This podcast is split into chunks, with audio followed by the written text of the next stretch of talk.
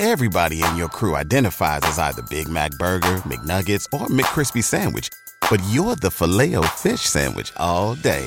That crispy fish, that savory tartar sauce, that melty cheese, that pillowy bun. Yeah, you get it. Every time. And if you love the filet of fish, right now you can catch two of the classics you love for just $6. Limited time only. Price and participation may vary. Cannot be combined with any other offer. Single item at regular price. Ba da ba ba ba.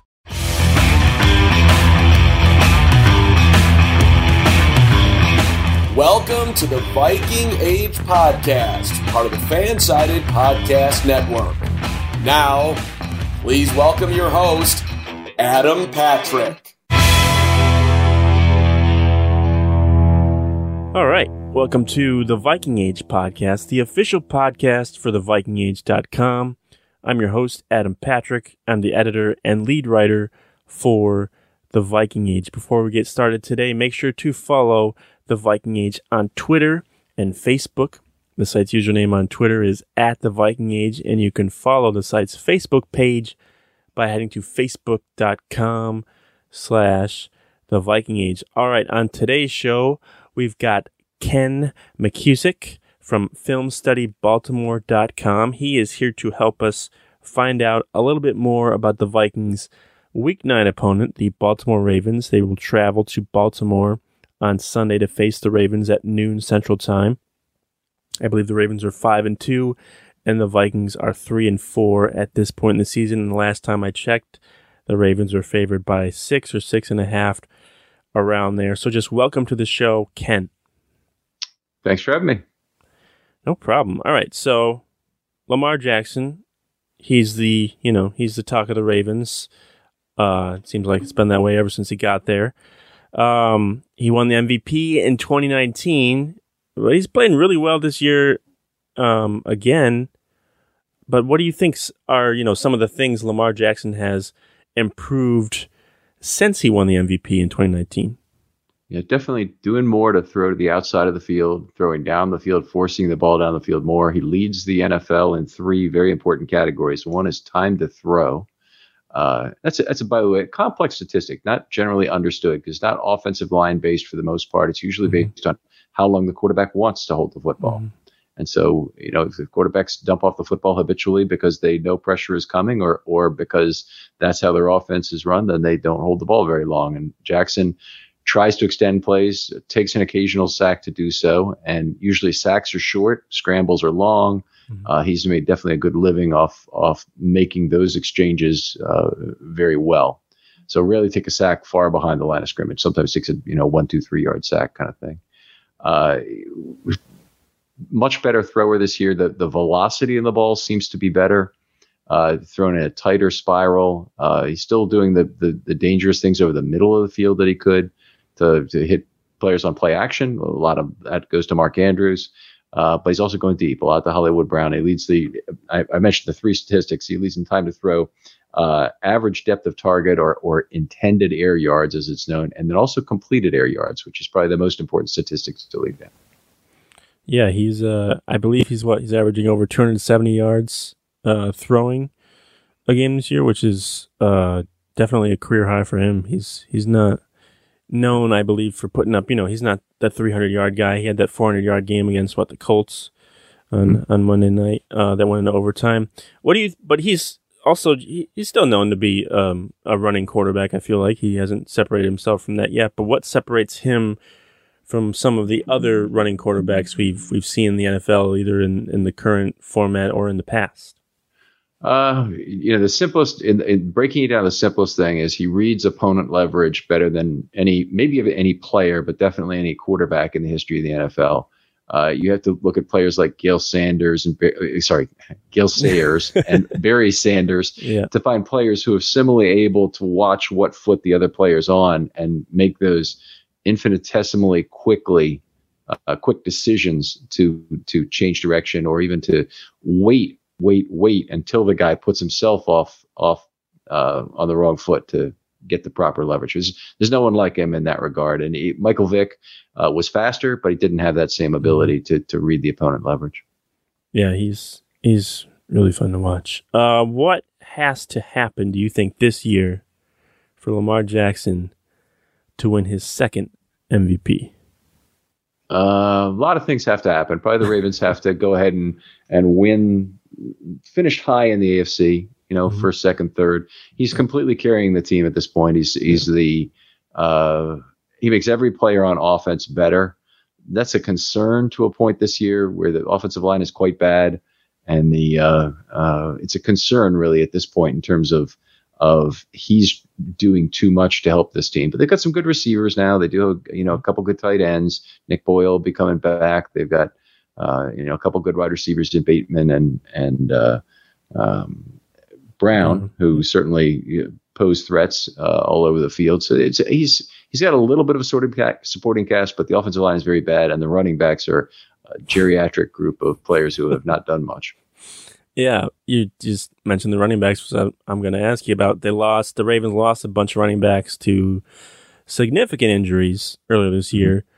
Um, but they went out and added guys like former Vikings running back Latavius Murray, Le'Veon Bell, Devonta Freeman. You know, you know, like in 2017, this would have been an elite yeah, it's like, like we haven't heard that joke here before. But yeah, we're we're we're getting we're very frustrated in general with with yeah. what's happened with the running back thing. So Murray is a is about six tenths of a yard under expectation per carry, which is terrible. Bell is even worse, and uh, you know it's just it's it's been a bad group in general. Devonta Freeman has uh, had a few carries and done okay in terms of yards per carry, but uh, the offense needs to threaten multiple areas of the field at once to maximize who Lamar is. It means they need to kind of several ways to do it, but they'll often run jet motion, run somebody out of sidecar who's a threat to the outside, to the other direction, either left or right. And then Lamar actually is is now the big threat up the middle. That's where they use him mostly on runs. They don't run him to the outside. That was really the 2019 method, where mm-hmm. pretty much well, a very high percentage of his design runs were running directly out of bounds after a you know 8 10 12 yard gain whatever it might have been. So that's not the way anymore. He's uh, uh, he's very much an up the middle guy and the ravens have done a good job of of uh, getting opponents to run themselves out of position in 19 and 20 in 21 the, the defenses aren't falling for it because they just don't have any respect for the running backs and rightfully so. Does um do you guys do ravens fans worry about you know switching Lamar Jackson, like you mentioned, running up the middle more, did, does it make you more worried about his health moving forward in the season? It did originally. Um, you know, he's certainly taking more hits this year. Uh, he, he does a very good job of taking hits in a good way, and so he he uh, uh, he doesn't take a lot of hits to the legs hard. He doesn't hit take a lot of hits to the head. Right. Uh, and, and, so he takes a lot of it where he's falling forward and down. Well, big quarterback hits, the ones that, that knock quarterbacks out are quarterback hits in the pocket typically. And it's usually quarterback hits and not sacks. If the guy's taken down, he's almost given up on the play and he goes down. But if, if he's if he takes a quarterback hit on a play, it's often the ball's going out in one direction and he's going down in the other. And that's mm-hmm. where the really hard, scary hits happen. Yeah. Um, behind Lamar Jackson, one could argue that Mark Andrews, the Ravens tight end, is the most important part of the Ravens offense. Um, what do you think has allowed him to be so productive during his time with the Ravens? I feel like when people mention like the top tight ends in the NFL, he kind of gets left out, but because you hear like Greg George Kittle and Travis Kelce, but Mark Andrews, he's been putting up the numbers too. So what has just made him be able to be so productive with the Ravens? A great connection with Lamar. One of the things, if you go to camp, you'll notice is that is that he, he just seems to get a, a very high percentage of the throws from Lamar. And he now has a couple more receivers that I think he trusts this year. Brown, he, he certainly has a good connection with and he grew up with. But uh, Bateman, now it looks like he's got a good connection with in just a couple games together. So uh, it, I, am I'm, I'm encouraged that there are uh, you know better things going on. Andrews is over 10 yards a target, um, which is terrific. Uh, very few receivers do that in a typical year. Uh, he he set the Ravens record at 11 in 2018, 11.0, and there's only been I think three or four times that any Ravens receiver, tight end or wide receiver, has ever been ten or more. So uh, he, he's in a he's in a special place this year. Brown is as well. So uh, looking forward to see how that finishes out. Yeah, I I think uh, a lot of fantasy owners are happy with uh, Andrews' production over his tenure with the Ravens. All right, so you just mentioned Bateman, which I'm I was going to ask you about too because former Minnesota Golden Gopher. So people who listen to this podcast are going to have some interest probably in him. uh, this weekend to see how he is. Um, but he's only appeared in two games so far. Mm-hmm. But I guess based on those two games, how I don't know how much you can draw from from those two games, but how, in your interpretation, how has Rashod Bateman looked this season? He has looked good. Um, he's he's uh, catching most of the balls he should. He, he, did have a drop in the first game, which led to an interception. He kind of had his hands in a bad place. Uh, very uh, effective at the top of the route, and Minnesota fans would know this, of course. But uh, he can he can make a lot of defensive backs buy what he's selling at the top of the route, mm. and and he has a lot of different places he goes at the top of the stem. So so he, he doesn't necessarily have two routes he only runs, and the and the cornerback only has to worry about picking up on the clues of which one of those two it's going to be. Uh, is no fear of the middle of the field, so that's been very good, and he and he's been an extended play target for Lamar. Uh, that's a very positive thing when when you're the guy that that you know is finding space at the end of a longer Lamar extended holding the football. That's what really builds trust with a quarterback. So uh, he's done a, he's done a lot of things well. It's only been two games. I think Ravens fans are really excited to see where this goes. Yeah, could you see him maybe overtaking some of you know we mentioned Andrews, maybe Hollywood Brown, maybe overtaking the role as that top target uh, by the end of the season? By the end of the season, I don't know, maybe. Uh, it's yeah. I'm really surprised with how much he's getting the football immediately. I thought it'd be a little bit less, but he's gotten six targets in each game. So you know it, that's a lot of targets for the Baltimore Ravens. Well, you'd be on, on pace for 102 yeah. targets. I don't know what Brown's previous high is, but I don't even think it's that high. So uh, you know it, would be. Uh, it's it's certainly possible. I mean, he's he he has all of the gifts necessary, and being the extended play target is a big deal. That used to be exclusively Andrews' territory. Yeah. All right, so let's move to the defense. Last year, the Ravens had one of the, the top pass defenses in the NFL based on you know passing yards allowed and and yards allowed per attempt and, and things like that. This season, the Ravens have one of the worst in terms of passing yards allowed. So, what has led to this pretty dramatic ch- change in uh, their pass defense. Yeah, frustrating set of circumstances to be sure. Uh, injury to um, Marcus Peters was very big before the season started, and he's their big interceptor, of course. Uh, that's important for the Ravens defense because they really apply pressure schematically more than by winning one on one battles. And when a blitz is called, a particular type, then that let Marcus Peters know he was able to gamble on that play. And, mm-hmm. and he has had anyway before the season started the highest um, interceptions per 16 game plays on an adjusted basis in NFL history, meaning adjusted to the era. So uh, only Ed Reed was ahead of him. I'm sorry, second. Uh, so it, it's it's one of these one of these things where he was a, a very big loss for this team. Uh, they've been without Wolfe for the season so far. Uh, he's he's going to come back for I believe next week and probably not this week against Minnesota. Uh, so he'll be a big uh, recovery. Calais Campbell has been good in terms of what he provides the pass rush, but he doesn't have a sack yet. It's been all pressures. Um, they've had some good play from the outside linebacker position. Uh, Odafe Oweh has been very good as a rookie, and and uh, Justin Houston has been good.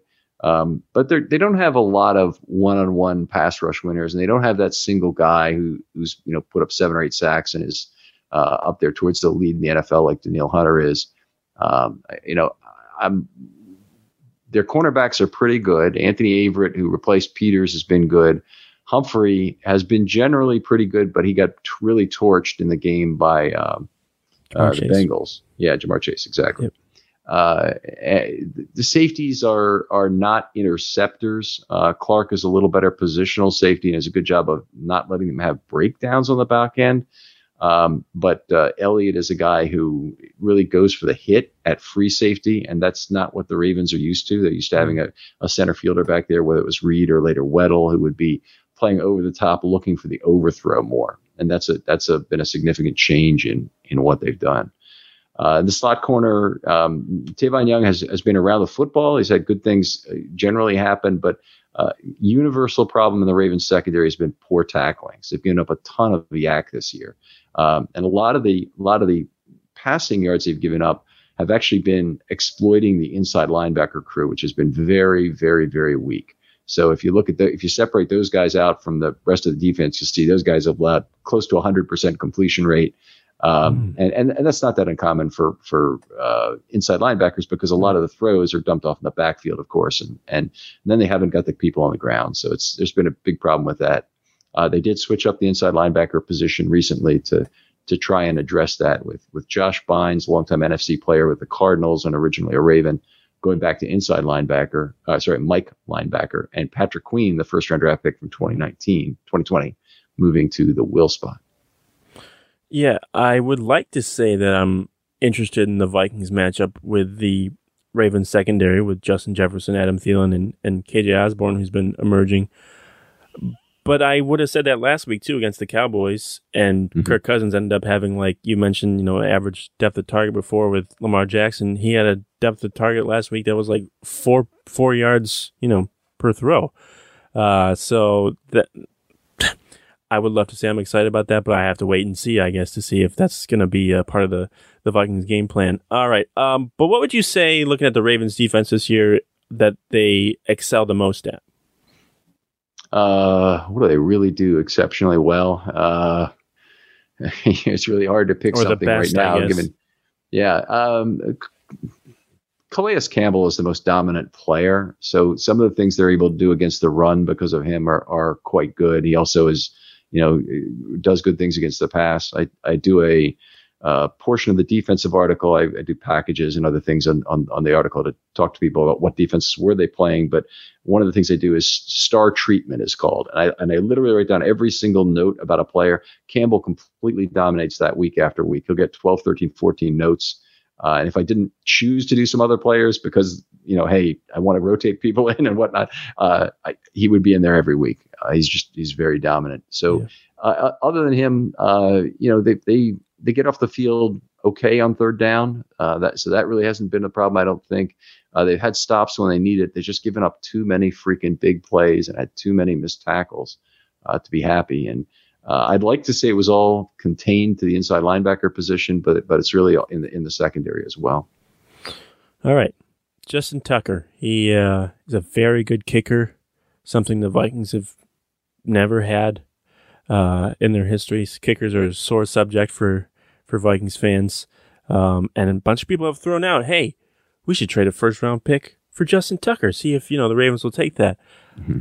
What sort of offer, if any at all, do you think it would take for the Ravens to trade Justin Tucker? I, I don't know. I mean, that's an interesting question. I've heard the, the question come up many times here of, of would you trade Justin Tucker for a first round pick? Yeah. I mean, if you need your franchise, next franchise quarterback, I don't see how you say no if it's a you know near the top of the first round. If but you know obviously within the first round, there's a big difference in value. Mm-hmm. So if you're talking about a top three pick, eh, well, I think you do it. If you're talking about the 29th pick, I think you probably don't. So mm-hmm. you you uh, you have to think about that and, and just make your call. The Ravens have remarkable ability to come up with the next guy. I mean, the NFC is filled with yeah. guys, Lutz and Gano and players like that originally oh, yeah. were Ravens in camp. Oh, Hauschka too. It was was Hauschka with Minnesota for a while. A brief, Maybe a brief, brief period before he went to the Seahawks, I believe.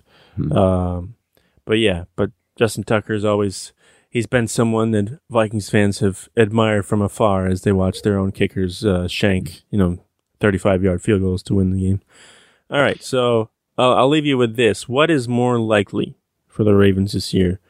They win the Super Bowl or they miss the playoffs? Okay. So I'm going to say their chance to win the Super Bowl is 12, 13% right now. Yep. Um, and their chance to miss the playoffs. It's gotta be low, right? Yeah, it's you know that's that's honestly fairly close. Uh, you know, I might say it's a it's a it's a it's about equivalent either way. Pick them. Uh, I, I, I don't have to pick them. I, I, I live probabilistically. I'm an actuary by training. I'll, I'll just tell you, I, I think it's very close. Okay. Yeah. Um, I, yeah, right now I see the Ravens as a, a Super Bowl contender, just like, just based on the record. I'm sure obviously they've been in some close games with the Lions. You, brought, you guys probably don't like to talk about that because it need to, you need a 66 yard field goal or whatever to to win the game. But I, I, still look at the Ravens as a Super Bowl contender. I think Lamar Jackson. Anytime you have him on the field, uh, you have to think of your team as a Super Bowl contender in the way he's been playing at a arguably MVP level. Um, they got, and you look at the rest of the AFC, like who are the teams standing in the Ravens' way? The It's not in an impressive conference. Yeah. maybe uh, the Bengals, I guess they just lost to the Jets though. Uh, I mean, there's power ratings right now have the, the top five teams from the NFC Yeah. uniformly, including Dallas, and you know it's fifth, which is uh, some of that I kind of find laughable. But but anyway, it is what it is, and and they play in a tough division. They they definitely Yeah. could miss the miss the playoffs if things broke wrong for them in terms of Cleveland Yeah. suddenly waking up and and Cincinnati getting their house in order and whatnot. So it's it would probably it'd probably take a big injury though, right, for the Ravens probably to miss the playoffs. Probably like Jackson or something. Yeah, I, uh, it would. I, yeah, it would, it would take some combination of circumstances, but I'm not Yeah. sure if it would take specifically that. Right.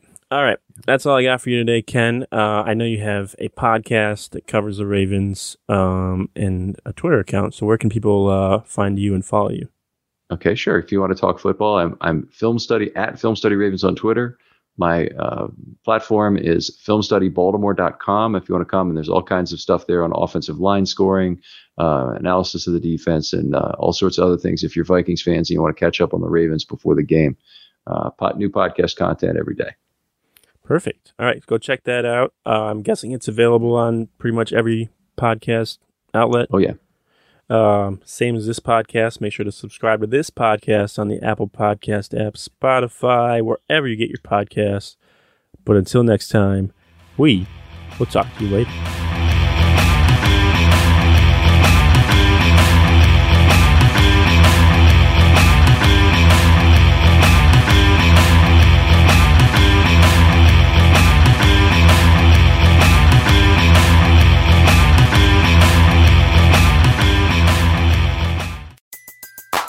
Everybody in your crew identifies as either Big Mac Burger, McNuggets, or McCrispy Sandwich. But you're the filet fish Sandwich all day.